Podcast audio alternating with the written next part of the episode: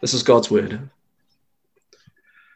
Then John's disciples came and asked him, How is it that we and the Pharisees fast, but your disciples do not fast? Jesus answered, How can the guests of the bridegroom mourn while he was with them? The time will come when the bridegroom will be taken from them. Then they will fast. No one sews a patch of unshrunk cloth on an old garment, for the patch will pull away from the garment, making the tear worse.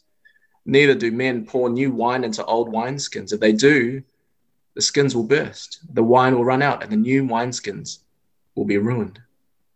No, they pour new wine into new wineskins, and both are preserved. While he was saying this, a ruler came and knelt before him and said, My daughter has just died but come and put your hand on her, and she will live.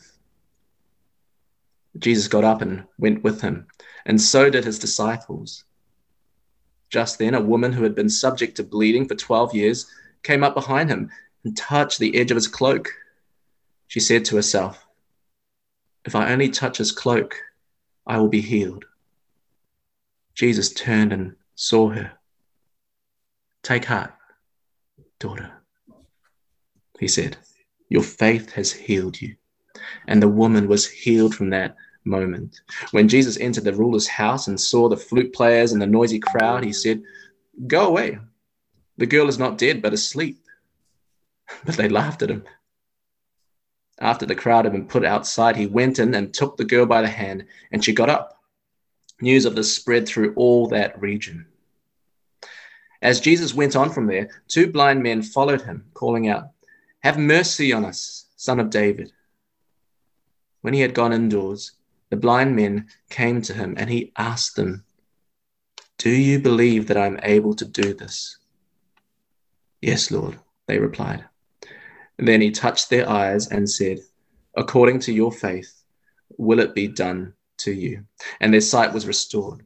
Jesus warned them sternly, See that no one knows about this. But they went out and spread the news about him all over that region. While they were going out, a man who was demon possessed and could not talk was brought to Jesus. And when the demon was driven out, the man who had been mute spoke. The crowd was amazed and said, Nothing like this has ever been seen in Israel. But the Pharisees said, It's by the prince of demons that he drives out demons. This is the word of the Lord. All right, everybody, keep keep your Bibles open or, or your phones there or whatever. Um, it's um, it's really great and it's really um, wonderful to be able to spend this time with you all. Uh, and it's a shame. I was looking forward to actually being with you and uh, getting to know you as a congregation a bit better. Um, but but there's there's always next time. Um, what I'm going to do before we get into it, I'm just going to pray for us as we think about God's word. So let's pray. Father, I thank you so much that even though we're separated at the moment, we're all in our homes, uh, uh, connected via our computers and devices and stuff like this. I thank you so much that in this situation, your word is still powerful and your word is still effective. Your Holy Spirit can still work in lives and change minds and hearts. And so, Lord, I pray as we spend time now thinking about your words that that would happen that even though we're distant from one another, that we'd be united around your word, uh, having it work in us so that we become uh, followers of the Lord Jesus and we follow all the cl- uh, closer and closer every day. We pray this in Jesus' name. Amen. Now, I didn't think about all the options I'd have preaching over Zoom. This is my first time doing it, and I'm I'm quite excited. So, what we're going to do, I want you all to jump in the chat if you can find it.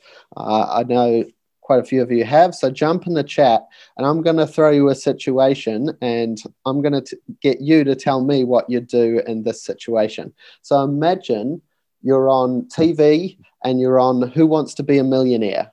I'm assuming people know what that is. That's one of these uh, game shows where you answer questions and make money. Uh, so imagine you're on Who Wants to Be a Millionaire, you're sitting in the seat and you've done super well. Uh, you're, you've already made You've answered all but one question. Uh, you're you're sitting on uh, five hundred thousand dollars. You've done really well. There's one more question, and if you get that question right, you get a million. So you're you're pumped. The adrenaline's running. You know it's exciting. And at this point, at this crucial moment, you get given a choice.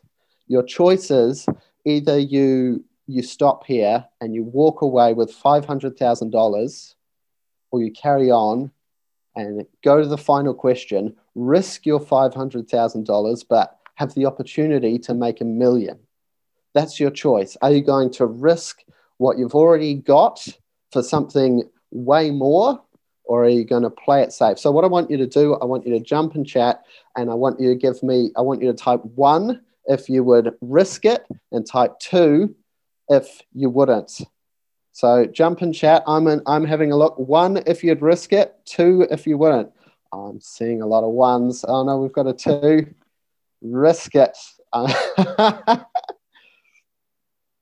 Ah, so I, I there's there's a few people who play it safe.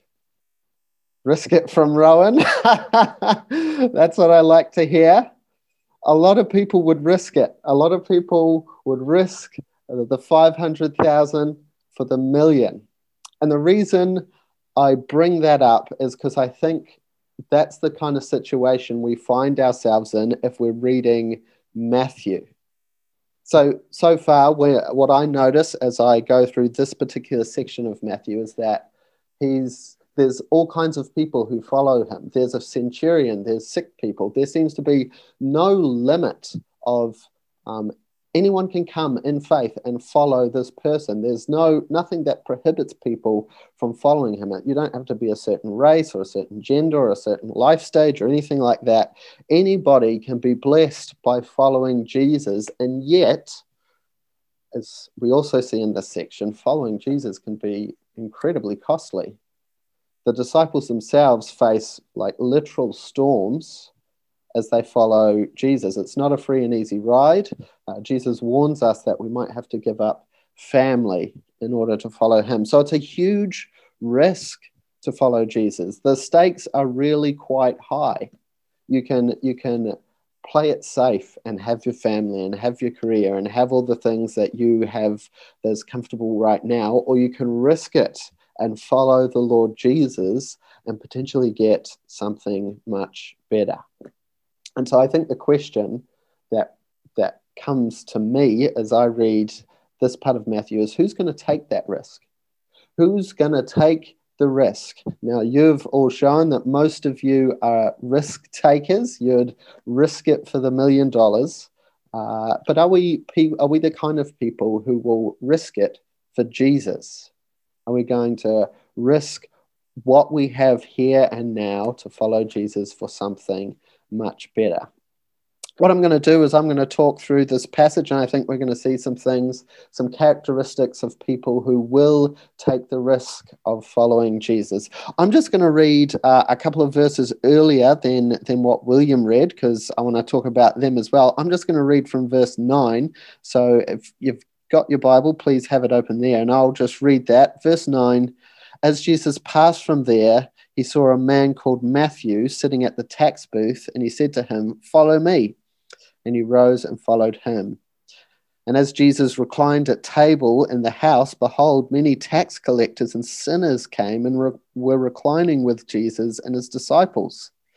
When the Pharisees saw this, they said to the disciples, Why does your teacher eat with tax collectors and sinners? But when he heard it, he said, those who are well have no need of a physician, but those who are sick. Go and learn what this means. I desire mercy and not sacrifice. For I came not to call the righteous, but sinners. So, what does that teach us about following Jesus? What does that teach us about who's going to take that risk? Uh, that part, that that verse is probably a, a little bit of an autobiography from Matthew about how he started following Jesus. And the fact that Matthew was a tax collector is really significant. Uh, type one in the chat if you like paying your taxes, if you like the government coming and taking a chunk of your money away. I had a friend who worked in uh, the IRD, and he actually, I used to meet with him at a coffee during a, we've got a two. Um, I used to meet with him for coffee near his workplace in his breaks, but he never told me where he works because they try to keep it a secret for the safety of the workers there because people don't like the IRD. People don't like having their money taken away from them. And so the, the officers uh, were kept a secret from, from the general public. But in Jesus' day, tax collecting was even worse than that. Uh, it was even worse. In Jesus' day, the Romans were in control. They were who were gathering taxes, uh, and tax collecting um, was was a whole strategy that they had, a whole way of getting money off the people. What they'd do is they'd ask uh, a local person to become a tax collector and to collect the taxes from uh, their countrymen. They were kind of asking someone to betray their country to, to throw away their friendships and their relationships to take the money uh, for this Roman government. And so this was the deal. You become a tax collector, uh, you take what the Romans needed, but also you could take you know a salary for yourself. You took as much as you wanted from these people. Uh, you sent some of it back to rome and you kept some of it for yourself. And the way you're able to do that is that you had a roman army at your back. And if they didn't give you the money if they didn't give you what they, you asked for uh, the roman soldiers would come and, and, and enforce that. And so tax collectors made a lot of money.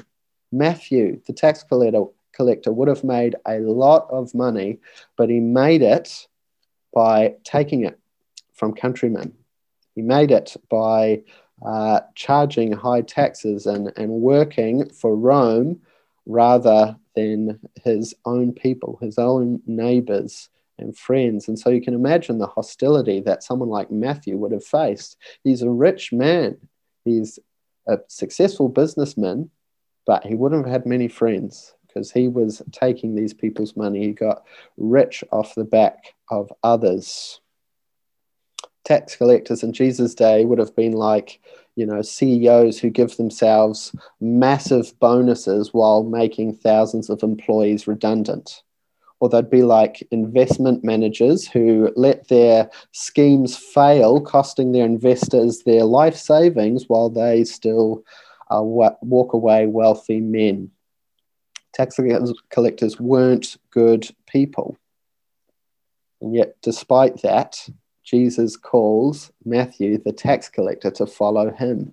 And more than that, Jesus is going to dinner with these people. Jesus and his disciples are hanging out with tax collectors. How would you feel um, if William was being taken to dinner regularly by the CEO of Sky City? Or how would you feel if you found out I had just come off a Zoom call with, you know, some massive investment firm person who was paying me or or, or whatever? It it would be uncomfortable. It would be um, awkward. And the Pharisees feel that. You see, the Pharisees come in, they see what uh, Jesus is doing, and they think that's really not a good look. That's really not good at all. Jesus is spending his downtime chilling out with tax collectors, and sinners. And these squeaky clean religious leaders call Jesus out on his actions. Why is this reputable teacher of righteousness hanging out with the scum of society? Here, Jesus' reply in verse 12 Those who are well have no need of a physician, uh, but those who are sick. And this reply is, is really brilliant. On the surface, he's responding really directly. The Pharisees consider themselves to be righteous. They don't need anyone to teach them how to live. These people who Jesus is hanging with, they're unrighteous. They need a teacher of righteousness to tell them where they're going wrong. But on another level, it's actually incredibly sharp. He quotes from Hosea 6. Uh, you see that. Um, in, in verse 13, where the prophet condemns people for practicing religion without any inward transformation. And Jesus points to the Pharisees and says, Go and figure this one out for yourself. It's a rebuke to them. They had the outward appearance of righteousness, while inwardly they were dead. So Jesus is chipping away at their hypocrisy, showing them that they're sick people as well who desperately need a physician, but they don't realize it. And I think this whole interaction, this whole um, uh, this whole situation gives us a really interesting answer to the question of who's going to take the risk of following Jesus. If we were to look at it for ourselves, we might think that the Pharisees are going to be the people who take the risk of following Jesus. They were already living righteous lives. They had already given up a lot of worldly wealth to be good people. They were practicing self denial and fasting and all these kinds of things. They seem to be likely candidates, but it's not them. It's not the religious. It's not those who are outwardly squeaky clean. Quite shockingly, it's sinners who take up the offer to follow Jesus. It's tax collectors who have defrauded their way to wealth, people with riches, earthly wealth to lose, people who had a lot to risk, had a lot to lose. They're the people who realize they're sick. They're the people who realize they're sinners. This passage shows us that the people who will follow Jesus are the people who know that they're wrong, who know that they're sick, who know that they're sinners, people who will admit that they have a problem, morally they're deficient, not those who think they're pretty good, who are doing pretty well, better than most, not those who do religious things. It's the sick who will take the risk of following Jesus. It's the sinner who will take the risk of following Jesus. It's those who know they don't have a leg to stand on morally. People who will take up Jesus' offer to, to leave behind worldly things and follow him to a new kingdom are those who are willing to admit that they are sinners. Here this afternoon, if you wanted to be accepted by a great physician, you need to know that you're sick. If you consider yourself a follower of Jesus, you need to know and admit that you're a sinner. Only those who understand that they have wronged a holy God with their actions and betrayed their Creator in their lives will be willing to follow this Savior. So the question is who's willing to own up to their sinfulness? Who of us will admit that they're a sinner in need of a physician?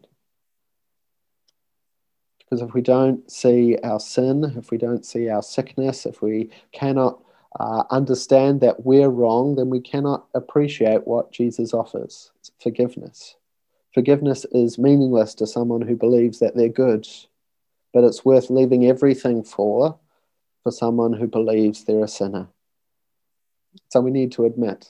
We need to admit that we're a sinner so that we can see the astounding beauty of the grace that we have and the cross. So here we see the person who knows their sin is a person who will follow Jesus. But then we move on, uh, verses 14 to 17, we get this really interesting question about fasting. Uh, John's disciples are a bit confused because Jesus' disciples are breaking from what was religious norms. John's disciples and the Pharisees probably practiced fasting twice a week, uh, maybe also on some special occasions as well. But Jesus' disciples didn't. They weren't fasting. They weren't going without food to uh, to seek the Lord, uh, and this was an established religious norm, a established religious standard that Jesus and his followers were kind of disregarding. And so the Pharisees, the religious people, John's disciples, who are also very uh, good people, they want to know why. Why are you not doing the kinds of things that other religious people do? And Jesus has two responses to that. Uh, he first is to say that for his disciples to fast now when they are with him, it would be like fasting at a wedding reception. It would be like turning up to a wedding, watching a bride and groom getting married, being invited to the reception, being seated at a table, uh, and and all the you know the things that go on. This big party, a time of joy, a time of celebration, but to say no, I'm not going to eat any food. I'm just going to sit here and, and fast, and it would be weird. It would be inappropriate. And so Jesus says that's what it would be like for his disciples to fast now when he is with them. Now is a time of joy. Now is a time of celebration because the Savior walks upon the earth. Times of hardship will come, opportunities to fast will come. And so I think the point of what we're seeing is that following Jesus is about focusing on Jesus, on the Christ, on what Jesus is doing, rather than looking and thinking about what other people do. This was a special time in history a time when Jesus walked upon the earth and his followers responded to that by acting differently. They won't look to religious expectations, they'll look to their Savior. But the second response takes things further. There are two illustrations one's about sewing, one's about wineskins, and neither of those is something I know anything about. Maybe you know about clothing and sewing, but apparently fabric shrinks. And if you sew a piece of unshrunk fabric onto a piece of shrunk fabric, you're in for a world of trouble. It won't work.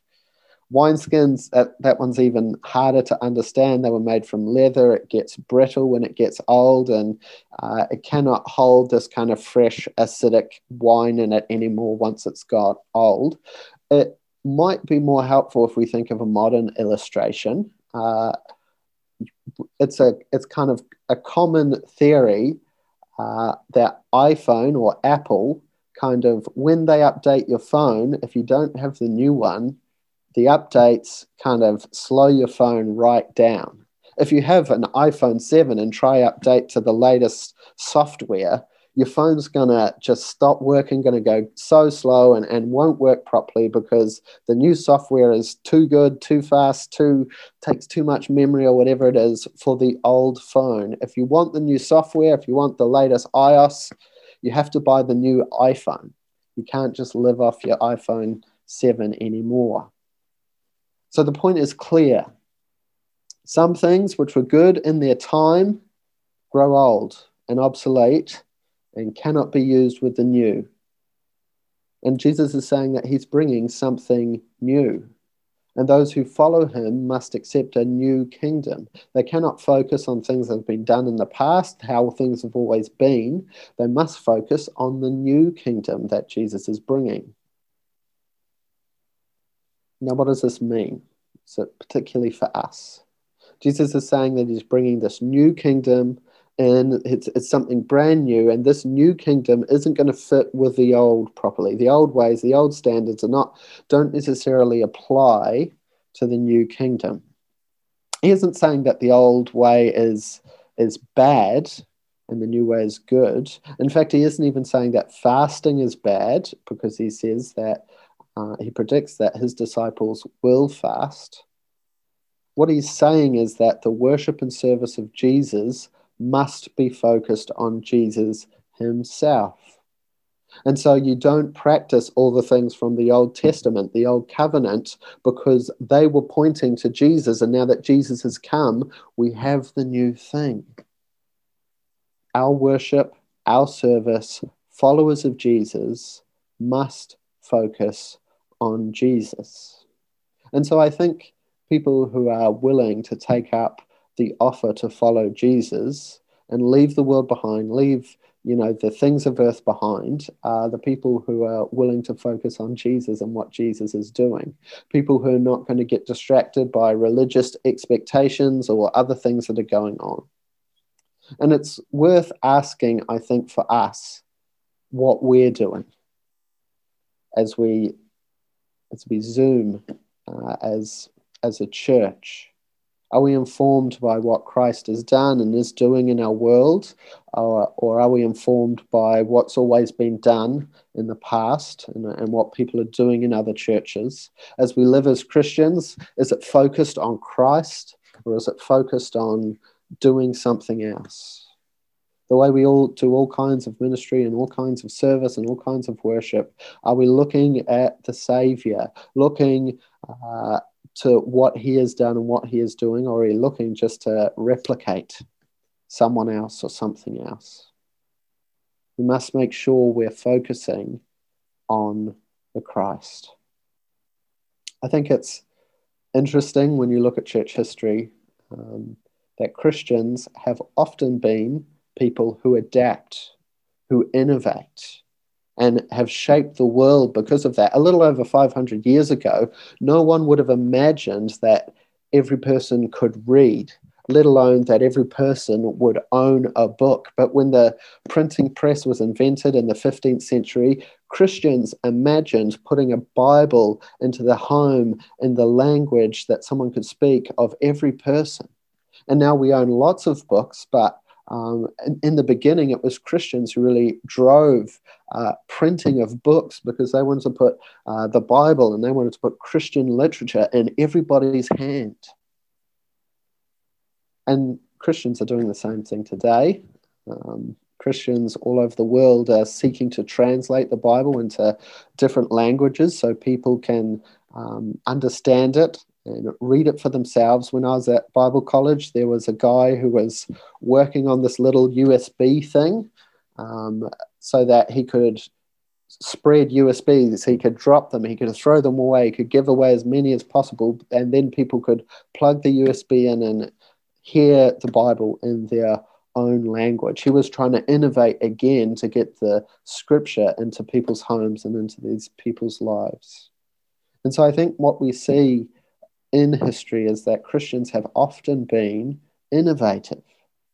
They've thought about not what they've always done and maintaining things, although some Christians do do that, but often Christians have thought, how can we serve the Lord Jesus? How can we get Bibles into hands? How can we get the gospel out? How can we use new, exciting opportunities and technologies to share the message of Jesus?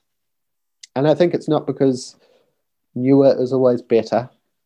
It's because as they look at Christ, they seize opportunities. They see and seize opportunities to worship Him, adapt and change so that there'll be better servants, more able to proclaim Him. And I think that's, I'm challenged by that often. Am I just doing the things that I saw my dad do when I was growing up? Or am I focusing on the Lord Jesus and willing to adapt and change if I can serve him better, proclaim him more clearly in another way? Those who follow Christ are the ones who focus on him and adapt their lives to him, shape their lives uh, around Jesus and not the expectations of others. And so we've seen t- these two things. They, f- they know if you want to follow Christ, the people who are going to take this risk, they know that they're sinners. Um, they're willing to look at Jesus and think about what he's doing. But we see another thing. Uh, in verses 18 and following, we come to two incredible healings a, ruler comes and kneels before Jesus. We know this man was some kind of official in the synagogue, uh, who was probably some sort of important religious figure in the community. And given his opportunity, and we already know that the Pharisees uh, are against Jesus and, and they don't like him, this man would have had to be pretty desperate to come to Jesus, and he is, because his daughter is passing away. And so here's a desperate father doing whatever he can to save his daughter. But on, as we're on the way to the ruler's house, we meet another desperate person, a woman who's been bleeding for 12 years, someone uh, who is desperate to be healed, to be made well. Now, you could preach a whole sermon from these two healings. You could preach several sermons from uh, these sermons, uh, several sermons from these verses, but I want us to notice one thing. Notice that uh, as these two people approach Jesus, there's the subtle repetition of the idea that Jesus is healing with a touch. Might not stand out to you, but I think it should. Uh, Jesus touches both of these people the, the daughter who has passed away and this woman who is bleeding. And that's important because under Old Testament law, dead bodies and people with discharges of blood, they were unclean. You weren't meant to touch them. You weren't even meant to touch anything that touched them. And if you were unclean, you are unable to participate in the temple worship of that time. And so these two people are making enormous requests of Jesus. They're asking him to make himself unclean for them. They're asking him to defile himself for them. Not only do they come believing that Jesus can heal, that he can raise the dead, that he can do something amazing and incredible, they also come believing that Jesus will do it at cost to himself. They believe that Jesus will do the unbelievable, the unthinkable, the incredible, and they believe that Jesus will bear the impurity that they have. Who are the people who follow Jesus? It's the people who believe that Jesus will do something incredible at incredible cost to himself. As we here today uh, believe in Jesus, seek to follow him, we have to be the same. We become we come believing that Jesus can raise us from the dead. We're, we're dead spiritually, and Jesus can raise us to eternal life. We can we come trusting that Jesus can take away our sin we come knowing that He's done it at incredible cost to Himself, bearing our impurity, bearing our sin, our uncleanness upon Himself, upon the cross, dying in our place. If we come to Jesus, we have to acknowledge our great sin and we must kneel before Him and ask Him to bear that great sin. No one who follow, follows Jesus is asking Him just for a leg up just for a bit of help for the times that they've failed. Followers of Jesus are asking him to give his life for them, to exchange his life for theirs. Those who are willing to follow Jesus will acknowledge their sin. Those who are willing to follow Jesus will focus on what he's done. Those who are willing to follow Jesus will ask him for life at great cost to himself. That's the kind of person who will take the risk of following Jesus, who sees their sin, who sees the greatness of what Jesus has done, and sees a man who is willing to give his life for them. Finally, and briefly, let's think about the last two healings that we see there um, some blind men and demon possessed man uh, the two blind men came and, and say to Jesus, Have mercy on us, son of David. These blind men know that they're needy, they know that they're broken. These blind men understand that Jesus is a promised son of David, the Messiah coming to bring a new kingdom. And these blind men, blind men ask Jesus to do the incredible. And you'll see there at the end, it costs Jesus. Often through the gospel, Jesus asks people to stay quiet, and he, that's what he does here. And one of the reasons he does that is probably because he's trying to keep a low profile. He's got enemies, he's got opposition from the religious leaders, and that opposition grows and grows and grows until they put him to death. But instead of doing what Jesus tells them, instead of staying quiet, these men go around telling everybody what Jesus has done. And in so doing, they increase the opposition against Jesus.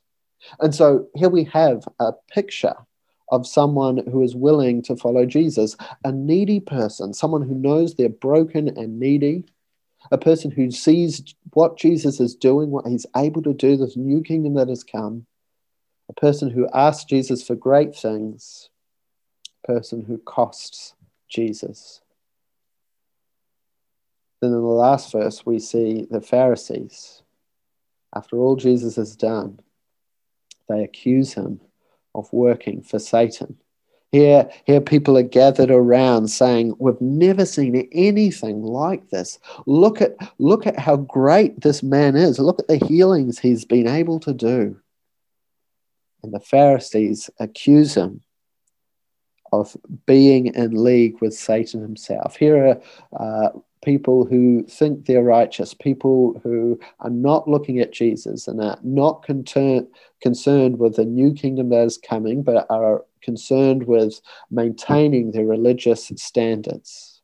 Here are people who are unwilling to ask Jesus, who are unwilling to follow him, who don't think they need anything from Jesus. And I think in these two examples, we see the choice that lies before us today. We see examples of people who are willing to take the risk of following Jesus and those who are not. Do we think we're basically good, basically okay, and no real need? Are we looking to what other people accept, expect and trying to keep up uh, religious norms? Are we too proud to make big requests that cost Jesus? Do we come in faith? Do we come in humility?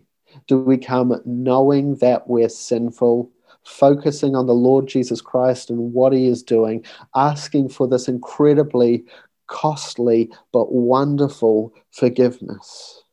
Do we come believing that Jesus gave his life because we're sinful and because we needed it? It's interesting to notice in this passage who was willing to follow Jesus. It was the Matthews, the rich people with worldly wealth to lose. And yet he saw his deep need for forgiveness. He knew he was sick and he knew he needed a savior. It's the desperate people who know they have no other options but Jesus. And once we see the depth of our need and our hopelessness and helplessness, we come to realize the worth of Christ. In one sense, where we're not like contestants in a who wants to be a millionaire show because there's no risk involved. Jim Elliot said, He is no fool who gives what he cannot keep to gain what he cannot lose.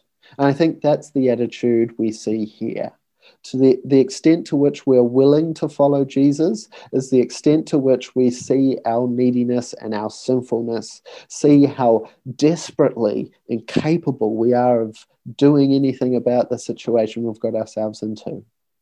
The extent to which we follow Jesus and the extent to which we will be willing to follow Jesus is the extent to which we are able to focus on what Christ has done, focus on what Christ is doing see that he has given his life for us, laying down his own life for our sin. And through this, we, we've entered into a new kingdom.